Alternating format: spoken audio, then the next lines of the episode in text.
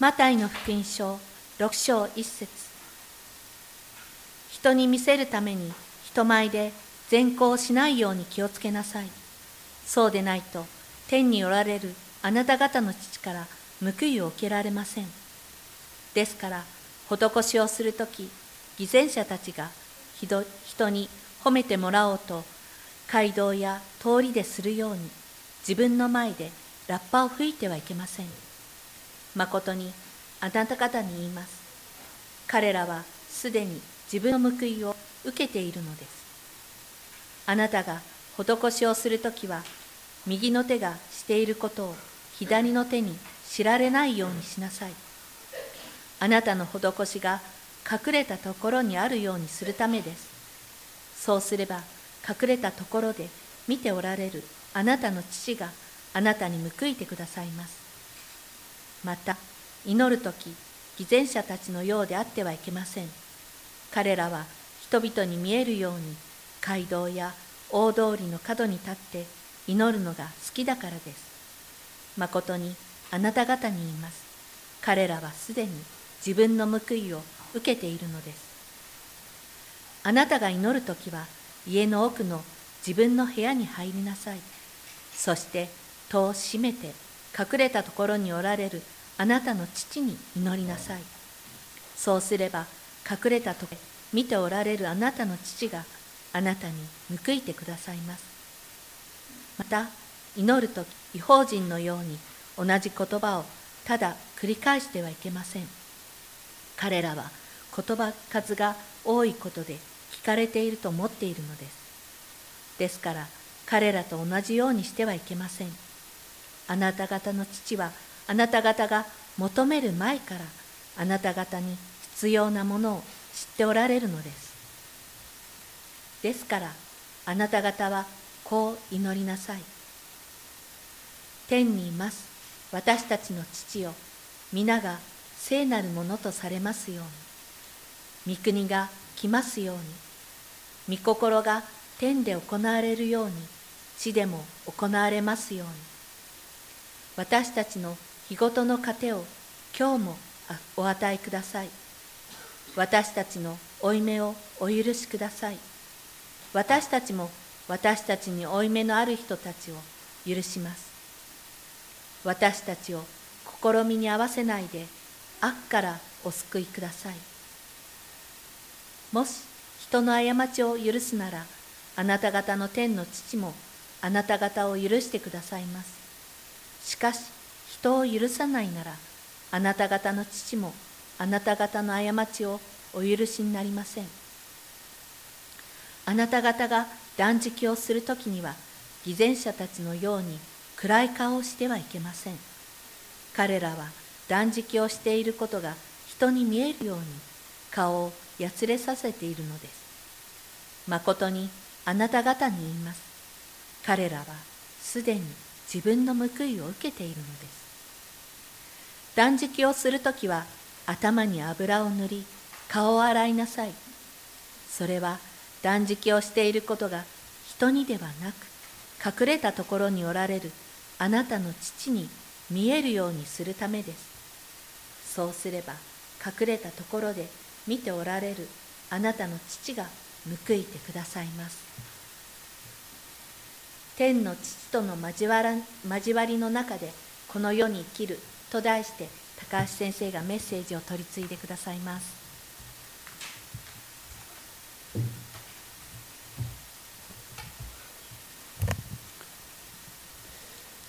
最初にですねあの一つみんなに質問があるんですけれどもこんな話があるんですね。あの1970年の12月にアメリカの有名なプリンストン進学校で、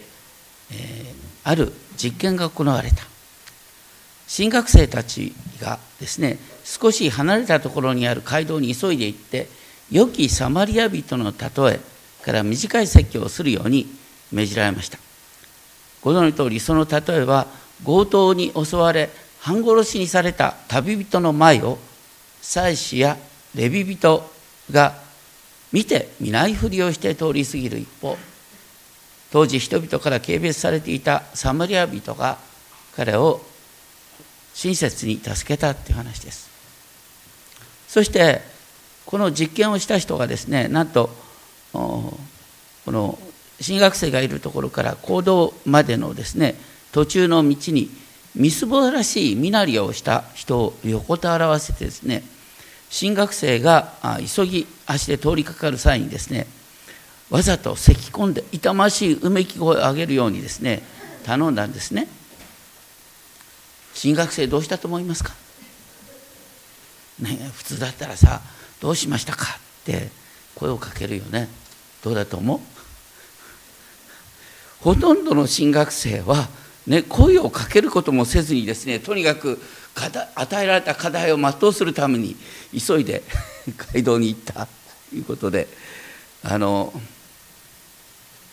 まあ本当にみんなはね人の見てないところで進学生も人の見てないところでですねついつい目の前の課題を一生懸命やることに夢中になってしまう。ここにねその横たわってる人を助けることが課題になってた人みんな一生懸命になって助けるんで本当に私たちもねみんなが見てるところで振る舞うことと見てないところで振る舞うこと。見てないところでどういう行動をするかっていうのが問われるってことですね。今日の6章1節ですけれどもあなた方のね、えー、良い行いって書いてありますけれども厳密に言うとですねあなた方の正義に関して注意を払いなさいっていうんですね。その正義が人に見せるために人前で実行するものであってはないよっとすると報いを受けることはできません。天におられる父からの報いを期待してってことなんですね。そしてここでは3つの良い行いが書いてあります。2節から4節は施しに関してです。5節から15節は祈りに関して。で最後の16節から18節に関して断食に関してです。でそれぞれに関して同じ結論が言われています、ね、人の目につかない形でやった良い行いに関しては、ね、4節。隠れたところで見ておられるあなたの父があなたに報いてくださいます。言葉はあなた方って言われてるんですけどここに関してはあなた個人の一人の父があなたに報いてくださいますよって言われている6節でも同じ言葉が繰り返され18節でも同じ言葉が使われています要するに父の眼差しだけを意識していきなさいっていうことですね。第一の施しに関してはですね自分の前でラッパを吹くようなやり方をしてはいけない。要するにあの まあここのとこでついねいや神様からの報いとか言ってそんな私は人を神様からの報いなんか期待しません。とにかくやりたいからやるべきだと思うからやるんですって思う方が多いかなと思いますけれども気をつけなきゃいけないのはね俺は他の人間とは違うんだよっていう思いでやるのは自分の前でラッパ吹いてることなんです。そういう人っていうのは大抵他の人から何か批判されると逆上する。だからね人前で良い行いをするとしても自分がやってることを自分でも意識しないように。これがあなたの右の手がしていることをあなたの左の手に知られないように。ってね。右手と左手とですね右脳と左脳でですね連絡が立てればいいって話じゃなくして世に本当に自分でやってることをね自分でいいことをやってるなあなんてねそんな意識持たずにやることがいいんだよ。その時に隠れたところで見ておられるあなたの父があなた一人の父があなたに報いてくださるんだよ。っていうことが言われている。次に5節6節で祈りに関してですけれどもあの当時のユダヤ社会っていうのは本当にみんなですね神を信じることに熱い社会でした。だからお祈りをしてるっていうことはね立派な市民に見られるんですよ。日本ではねお祈りしてって人前でお祈りしだしたらちょっとおかしな人じゃないかな。ごめんなさい。見られることがあるかもしれないけどね。当時のユダヤ社会では人前でお祈りするっていうのはね良い市民であることの証になったんですよ。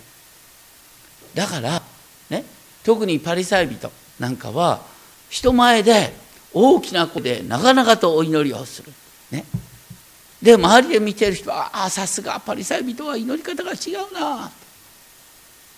言ってくれる。でねあの それに対してねそういう祈りっていうのは偽善になっちゃうよっていうことをイエス様は気をつけてる。でしかそういう人は人から評価されたっていうことにおいてすでに自分の報いを受けている。やっぱりねこの世の中人間社会っていうのは人と人との間で生きてますから人からきちんと評価される人間か評価されない人間かって大違いなんです。はっきり言って人から評価されない人間は仕事できませんよ。だって他の人と協力できないんだもん。ね？人から評価されるってことは他の人からとチームワークを組むことができるってことです。チームワークを組むことができる人間は当然ながら成果が上がります。収入だって上がります。だから評価されることはとても大切なことなんです。でも祈りすら人の評価を得る手段になってしまったらそれはおかしいでしょ。でしょ。そのことをイエス様言っている。だから祈る時は家の奥の自分の部屋に入りなさい。人によってはですねいや私自分の部屋ないんです。なんていう方がいるかもしれない。でも家の奥の部屋ってのは倉庫とも訳される言葉なんですね。要するに人の目を気にしなくていいところで本当に心から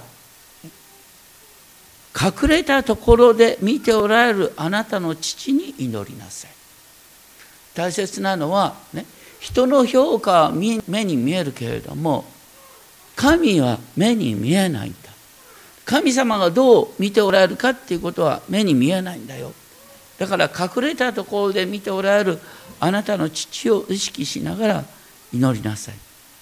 これはよくですね密室の祈りと呼ばれます。本当に神様との一対一の親密な関係が大切。それこそが祈りの基本なんだ、ね、なかなかね東京で忙しく暮らしてる方サラリーマンなんかなかなか祈りの時持てないっていう人がいるでもねこれは密室の祈りってのは周りを気にせずに祈るってことですから電車の中だってほとんどみんな周りなんか気にしてねえんだから電車の中だって密接の祈りできるんだよ。ね、要するに周りを気にせずに真剣に神様と向き合うことっていうのは実は電車の中だって喫茶店だってできることなんだ。そういう祈りを大切にしなさいっていうことを言っておられる。でその時私たちは何を祈るか、ね、ここで言われてるようにあなた方の必要はすでに、ね、神に知られているんだ。だから大切なのは、ね、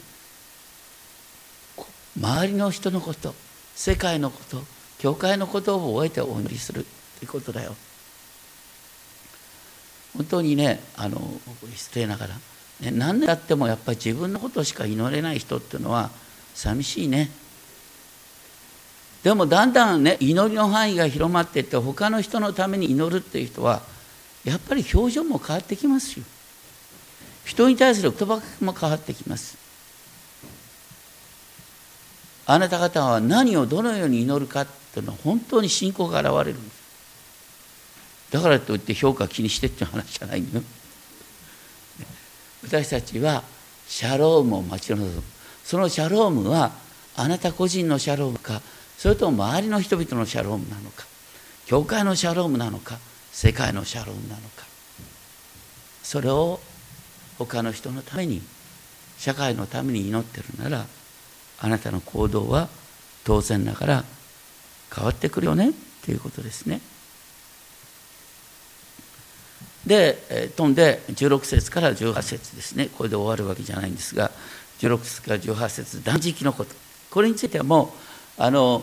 イエス様はご自分の弟子たちに断食はあまり進めなかった。ね。イエス様おっしゃった。私は今花婿としてここに来ている、ね、だから私がいる時にあなたは断食する必要はないんだよ。ってことを言った。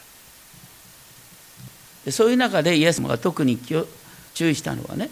断食してるってことも人前で見せることでななされた。当時のユダヤで断食は何のためにしたかっていうと特にですねあのイスラエルっていう国がなんでこんなふうにローマ帝国の支配下にあるんだろうか。それは私たちの民族の罪のためであるっていうね。だからイスラエル国家の罪を自分が背負うかのように人前で「いや本当に私たちの先祖は悪いことをしました。神様」って人前で断食をしてですね人前で見えるように国家の罪をですね嘆くっていうことをやった。これが断食だったんですよ。これも要するに見せるっていうですね行為だった。それに対してイエス様おっしゃったのは断食するんだったら隠れたところで見ておられるあなたの父を意識しながらね人に対してはねもう本当にたらふく食べてるような雰囲気を出しながらね悲しんでるような雰囲気なんか見せるなって言うんです。私たちはこれあんまり断食ねそうしてもしなくてもいいんですけどもたとえねあのこの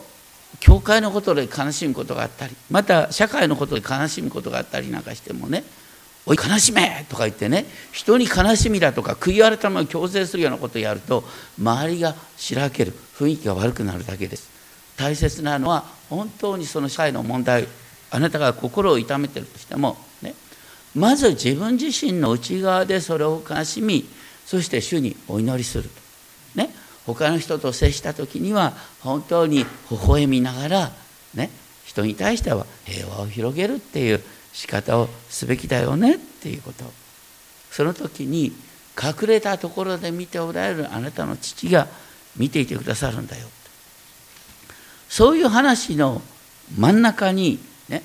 要するに皆さんがよくご存知の主の祈りが出てくる。ね。でその主の祈りの一番最初導入の中で出てくる時に6章7節ですね。同じ言葉をただ繰り返してはいけません、ね、これその割にはね同じ同じ言葉を繰り返す祈りのことがこう書いてあるんですね。これ同じ言葉をただ繰り返してはならないというのはあの要するに当時のですね異教徒たちの祈りなんです。当時の異教徒たちの祈りがあの祈りの、ね、言葉の良さだとか、ね、かっこよさだとかそれから情熱それに傾ける情熱。それによって神様は聞いてくださるっていうふうに理解されてた。のエリアと戦ったバールの預言者はね本当に自分の体を傷つけながら必死に神様にすがったっていうのがありますでしょ。言ってることは自分の祈りの熱心さによって神を動かすような姿勢っていうのはそれは間違ってると。あなたの祈りの熱心さによって神は聞いてくださるんじゃなくてあなたの真心を神様は聞こうとしておられるんだよ。だからねあなたが祈る前から神様知っておられるってことは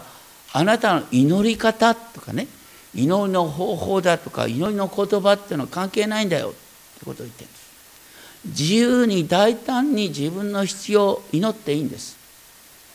自分の必要を大胆に自由に祈っていい、ね、祈り方が悪いから聞かれないっていうことではない。でも同時に神様はあなたの必要を知っているんだから祈る時に自分のことだけになってはいけないよねっていうことで一つの祈りの模範が示される。そしてですねあの皆さんの手法の中にですねあのアダムの祈りと主の祈りって入れたね。あのここにいる人は間違える人はいないと思うんだけども上の祈りは間違った模範ですからね。この上の祈りがいい祈りだと思って祈らないでね。下にある祈り主の祈りがいい祈り。アダムの祈りなんてねあの僕が作った祈りです。これは自己中の祈りね。この世の幸せをくださる神様。私の名前私の名誉が大切にされますように。私の権威が認められますように。私の意思が行われますように。ね。私の一生涯の経済的な必要が保障されますように。私は悪くないっていうことをみんなが分かってくれますように。でもあいつらは仕返しを受けて当然ですけど。私が誘惑などを恐れずに悪魔だろう悪魔などを気にしないでいられますように。私の影響力私の能力私の誉れこそが人々の幸せの鍵なんですからとね。意外にこういうことをですね、えー、政治家なんか堂々とですね信じてる場合があるね。私の言う通りにやったら社会はうまくいくんだよとか言ってね。なかなかそうはならない。これがアダムの祈り。それに対して主の祈り。なぜ主の祈りと言われるかというとですねルカのですね、えー、福音書によるとこれはまさにルカの11章1節を見るとイエスご自身が祈ってた祈りである。だから主の祈りは祈りの模範であるとともにイエス様ご自身が祈っていた祈り。これは私たちの肉の必要私たちの肉の願望に反する祈り。だから主の祈りっていうのは難しいんですよ。ね、ここにいる子供たちはほとんど暗唱してるけども意味がどこまで分かってるか、ね、みんな子供たち分かってるか、ね、暗唱はできたでもね昔初代教会においてはね下手に暗唱させると意味をね分からないこともあるからねあの洗礼を受けるまで人前で主の祈りは祈ってはいけないことになってた。ね、洗礼を受けて初めて主の祈りを祈らせてもらえた。なぜならむやみやたらに祈れるものではないしむやみやたらに言葉に表現してはいけない。本当に心から味わいながら祈るものでなければならない。ということだった。でこれをねあの、うんと僕なりにですねギリシャ語に忠実に訳すとこうなる。天っていうのは複数なんです。だからもろもろの天におられる私たちのお父様。さっき私私だったんですそれに対してあなた。ね。あなたのお名前が清くされますように。あなたのご支配が現れますように。あなたのご意志が行われますように。天のように地の上に。パンを私たちに必要なものを今日もください。許してください。私たちの負い目を。私たちが自分に負い目ある人を許すように。陥らせないでください。私たちを誘惑に。救ってください。私たちを悪いものから。そして後の言葉は追加ですけれどももともとの原文にはなかったと言われますが永遠までもご支配と道から見境はあなたのものだからです。ということです。ごく簡単にですねあのお話しすると内容についてまずですねあの一番最初の呼びかけは本当に恐れ多い呼びかけなんですね。ギリシャ語ではパテールお父様お父様私たちのと言ってあなたはもろもろの天におられるという流れになるんです。私たちはねイエス様を救い主として信じたことによってイエス・キリストのお父様に向かってお父様とお呼びすることができる。これこそが救われているっていうことの中心ですよ。イエス様を信じて神の子供とされたからだからお父様って天地万物の創造主に向かって親しくお祈りすることができる。アバ。でもアバ父ってイエス様が祈ったのはいつでも確かにアバ父って祈っておられたと思うんだけどもイエス様がアバ父って祈ったって書いてあるのはどの場面ですか？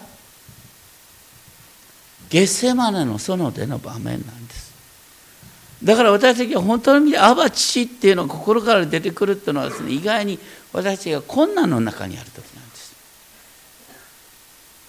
そして自分は困難の中にある。しかし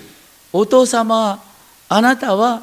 私だけのお父様じゃなくて私たちみんなのお父様なんだ。しかもあなたはもろもろの天におられる。もろもろの天というのは当時の天というのは何層にもなっている。でサタンはもろもろの天の一部を支配しているんです。サタンがもろもろの天の一部を支配しているためにね天の天におられる。神と私たちの間にサタンを割り割り込もうとしている。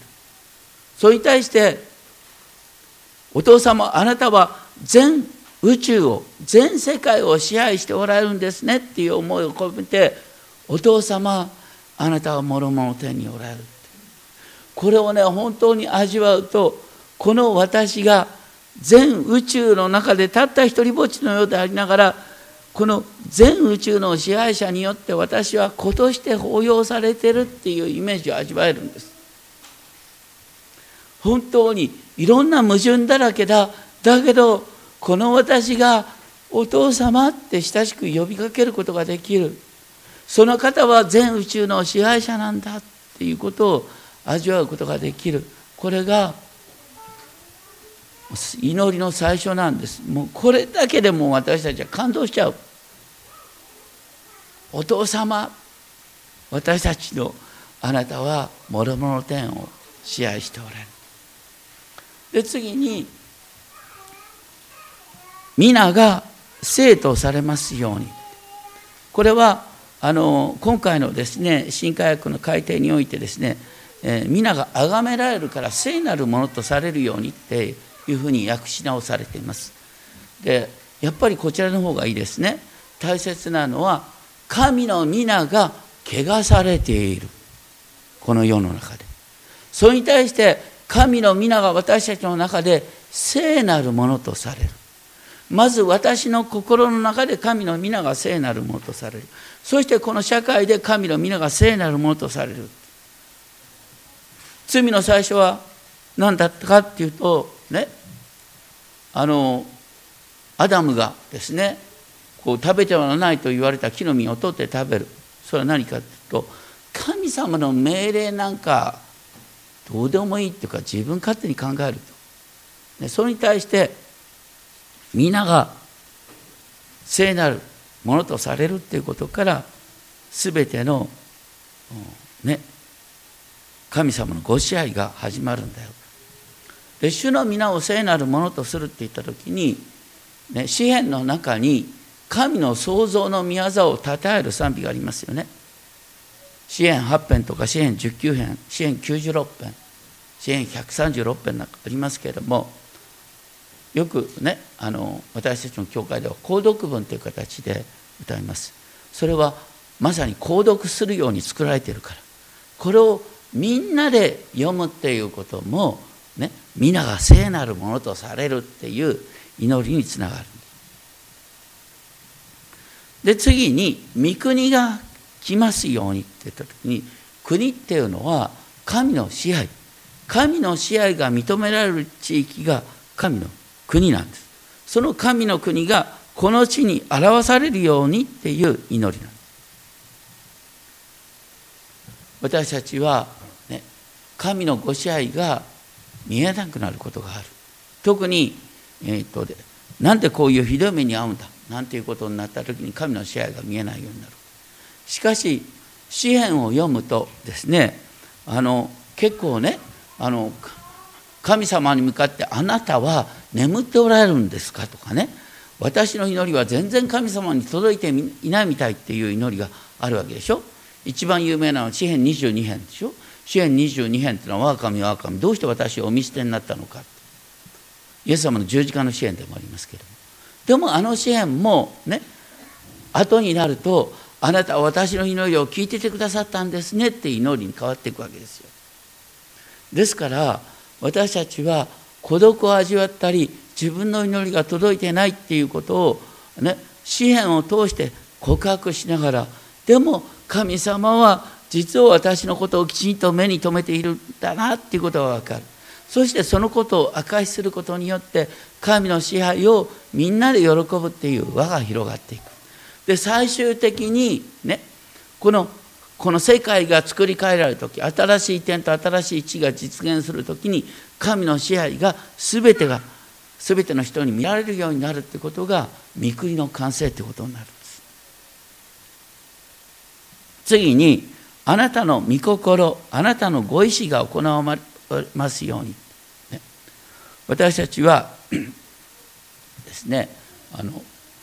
どうしても自分の意思を優先した。いしかし今日ですねマリアの参加で学んだようにですねマリアさんの言葉っていうのはあなたの意思が私の意思となりますように。私はねこれから身ごもってしまったらとんでもないことになるかもしれない。しかしあなたの意思が私のうちに行われることそれが私の望みですっていうことなんです。そして、えー、天におけるが如く地の上にもっていうのはこれはあのこの神の皆神の国そして神の意志この3つにかかるっていうふうに理解した方がいいかなって思います。黙示録ではですね世の完成の状態が新しいエルサレムが神の身元を出て天から下ってくるって書いてある。ね、だから神の皆神のご支配神の御心それがね天におけるがごとくこの地にも実現するっていうことが救いの完成なんです。それが私たちの周りの中で広がってくるっていうことが祈るべき祈りだこれが前半。祈りの前半はですからまとめるとね。神の皆がそしてえいやいやごめんなさい。祈りの前半をまとめるとですねあの心を尽くし命を尽くし力を尽くしてあなたの神である主を愛しなさい、ね、全身全霊で私が神を愛することができますようにっていうことがあの3つの祈りの中心になるんです。そして後半ですねは面白い後半の最初はですねあのパンちょうだいっていう祈りから始まるんです、ね、今まで崇高なね神の皆のための祈りをしていたと思ったら後半はパンちょうだいなんですよ。ね。パンちょうだい。でただそれは、ね、自分だけのパンではなくして私たちのパン。ね、だから周りの人々のことを覚えながら私にパンをくださいっていうことなんですね。でしかも日ごとのパンをください。なんで世の中こうも貧富の格差が広がるかっていうと多くの人はですね一生涯のパンを得たいと思ってるからなんだ毎日のパンは十分足りてるんですみんなが分かち合うことさえできればだから私たちの祈りはね一生涯のパンではなくて毎日毎日神様パンをください。この世の中ではいつも生活は不安定なんです。不安定なのが当たり前だと思って日々の必要を祈る。信玄の30章8節9節にとってもいい言葉があります。信玄30章8節9節にこうある。ね。神様に向かって貧しさも富も私に与えずただ私に定められた分の食物で私を養ってください。私が満腹してあなたを否み主とは誰だと言わないように。また私が貧しくなって盗みをし私の神の皆を汚すことのないように。人間はね豊かすぎても不幸になるんです。貧しすぎても不幸になるんです。ね。適度な豊かさを求める。これが、ね、日ごとのパンを求めるっていう祈りなんです。そして次にですね私たちの負い目をお許しください。あの祈りの最初は私たちの負い目を許してください。実は罪と言わずに負い目と書いてある。何かというと借金だ、ね、私たちはあの一番大切なものは全部神様からタダで頂いてる。太陽の光もね、えー、水ちょっとお金かかってるかもしれないけど空気もただ。ね。それらが本当に全部神様の恵み。考えてみたら仕事だって何だって家族だって全部神様の恵み。それらの恵みを本当にたくさんいただいている、ね、それなのにそれを忘れながら生きている。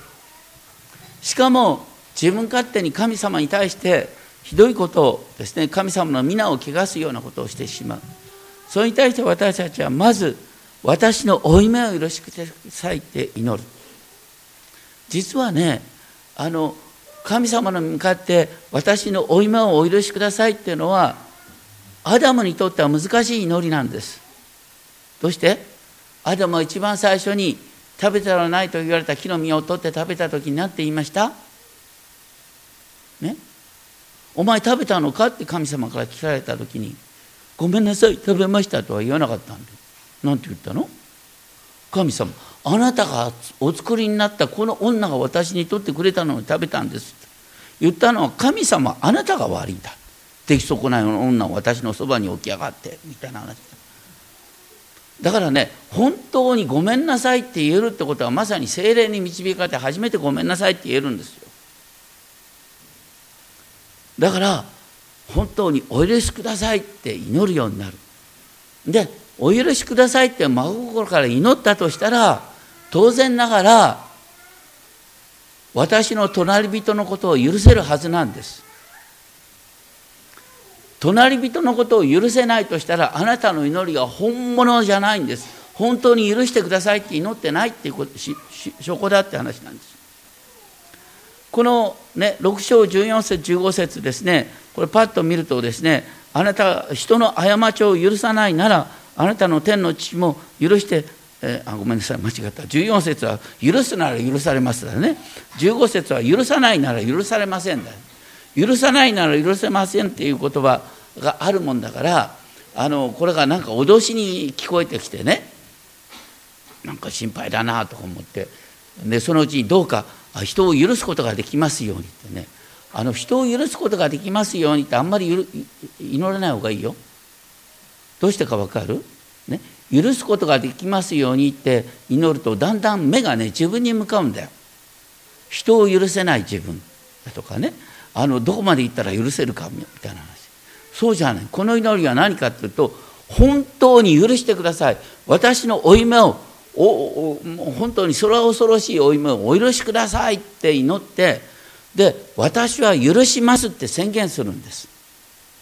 許しますって宣言するんです。言ってごらんよ。許しますってごめんなさい。憎い人のことを頭に浮かべながら許しますって言うんですよ。こう言うんです。許させてくださいなんてはっきりと傲慢なんだよ。だって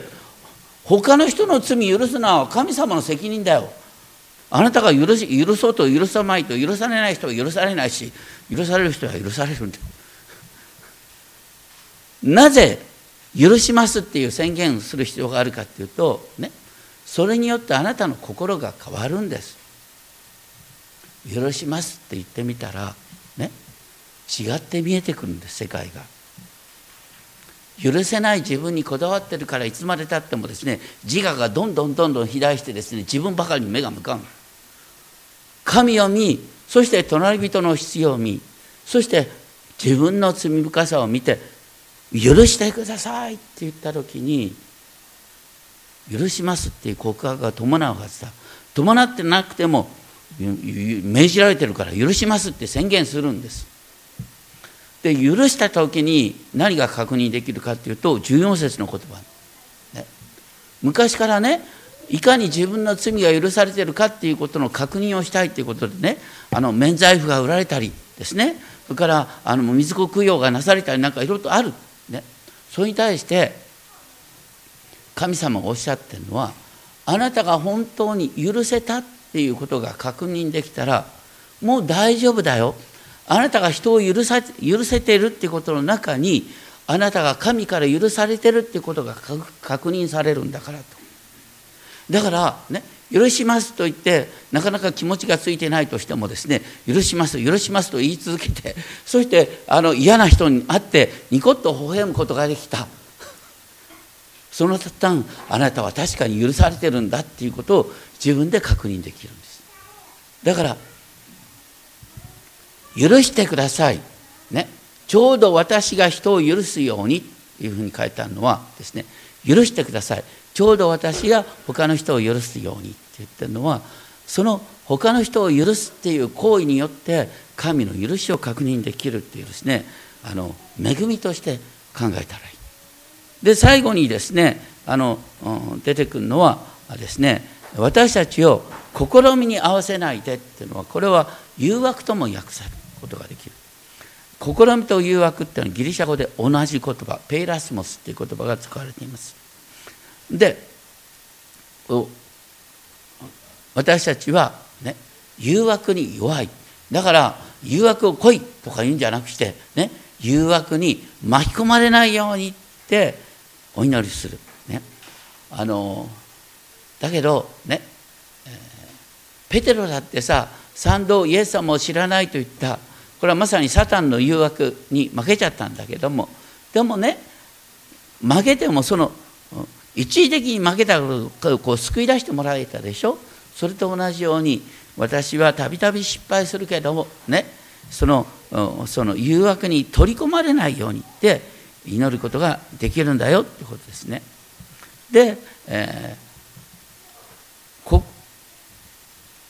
悪からお救いくださいっていうのは悪いものというふうに訳した方が僕はいいかなと思いますね。悪いものから。だから面白いのはねサタンから救ってくださいっていうことです。私は自分でサタンに勝てないんです。主の祈りの面白さは一番最初お父様から始まって終わりはサタンで終わるんです。さっき言ったようにもろもろの天いわゆる天の神と私たちの間にいつもサタンが入り込んで私たちが祈らないようにさせるんです。だから皆さんが祈ってないとしたらあなたは知らないうちにサタンに邪魔されてんだ。ね。お祈りするってことはサタンを飛びのけて私たちはお父様ってお祈りして神様との交わりの中に生きるってことです。だから最後にとにかく私がね本当に真心から祈ることができるようにサタンを神様あなたが抑えてください。私の力ではサタンに勝てませんからっていうことになる。そうするとですねこの主の祈りってのは本当にすごい祈りです。もう最初から「お父様っていうだけでもう本当にハッピーですよ。そのお父様が私たち諸々の天の支配者であって。そしてお父様あなたの皆が聖なるものとされあなたのご支配が表されあなたの御心が行われるように天におけるように地の上にも。でその後急にパンちょうだい私たちのパンをください。一生涯のパンではなくして日ごとのパンでいいです。でその後私たちに負い目をお許しください。私はあの人を許します。って言ってそして私たちを誘惑に負けさせないでください。サタンはいつも私にちょっかいかけてきます。だからそのサタンのちょっかいに負けないように私を守ってください。と言って最後に国と力と栄は常しえにあなたのものだからですっていうのはこれはあの、ね、主の祈りを占めるにあたっての省エのような意味ですね。神の力神のご支配神の力神の栄光。これは3つの祈りに全部かかってくることですね。そのように神が神として崇められる時に私たちはこの世で地の死を世の光として生きることができる。そして私たちの周りの世界に神の平和が広がってくる今日一番最初ですねマリアの、ね、祈りあなたのお言葉通り好みになりますようにこれは世界を変えた祈りです。私たちもあなたのお言葉通り好みになりますようにって自分自身を差し出すことによって神の御業が私たちを通してなされる。そのための祈りがこの主の祈りです。本当に恐れ多い本当に偉大な崇高な祈りです。どうかこれをねこの新海薬の言葉とともにまたあのご紹介しました私の主役とともにですねあの祈っていただきたいと思います。そして自分の祈りがアダムの祈りになっていないかどうかってことを気をつけながらね私の名誉が傷つけられてるなんてさなこと言うんじゃなくて神様の名誉のために祈りましょう。お祈りをしましょう。天のお父様あなたが私たちのお父様であることを感謝します。あなたは全世界の支配者です。どうかあなたの皆が世界中で聖なるものとして認められますように。あなたのご支配が世界の中で私の中で表されますように。あなたのご意志御心が世界中で行われますように。天においては見つかりたちがあなたの支配を喜んでいます。どうかこの地において私たちがあなたのご支配を喜ぶことができますように。どうかあなた私たちの必要なパンを今日もお与えください。私は世界中の人々のことを覚えながらパンのためにお祈りします。私たちの負い目をお許しください。私たちに負い目ある人を私は許します。どうか私の負い目をその大きさを示しながら同時に私の負い目をお許しください。私をサタンの誘惑から守ってください。そしていつでもどこでもあなたの皆を賛美できるよう導いてください。尊き主イエス・キリストの皆によってお願いします。アーメン。